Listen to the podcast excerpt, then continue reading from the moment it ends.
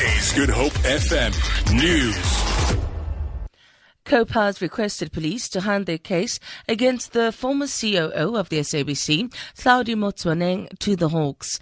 The party laid a complaint with police against Motsoeneng, claiming he irregularly sold SABC archives to entertainment company MultiChoice.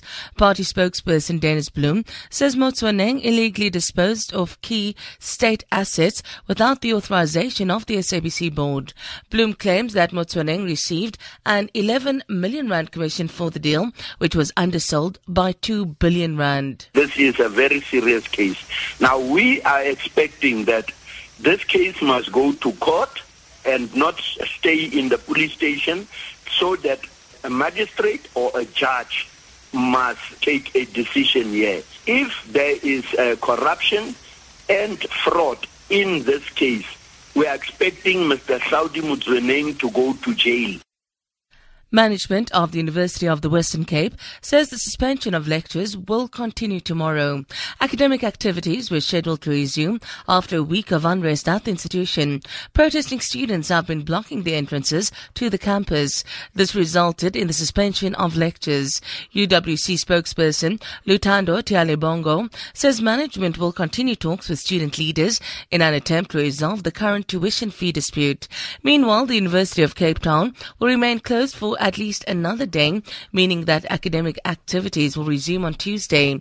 This is to allow management at UCT further time to engage with various key stakeholders in the tuition fee protest at the institution. The International Monetary Fund has called on member countries to use all policy tools to support a global economic recovery.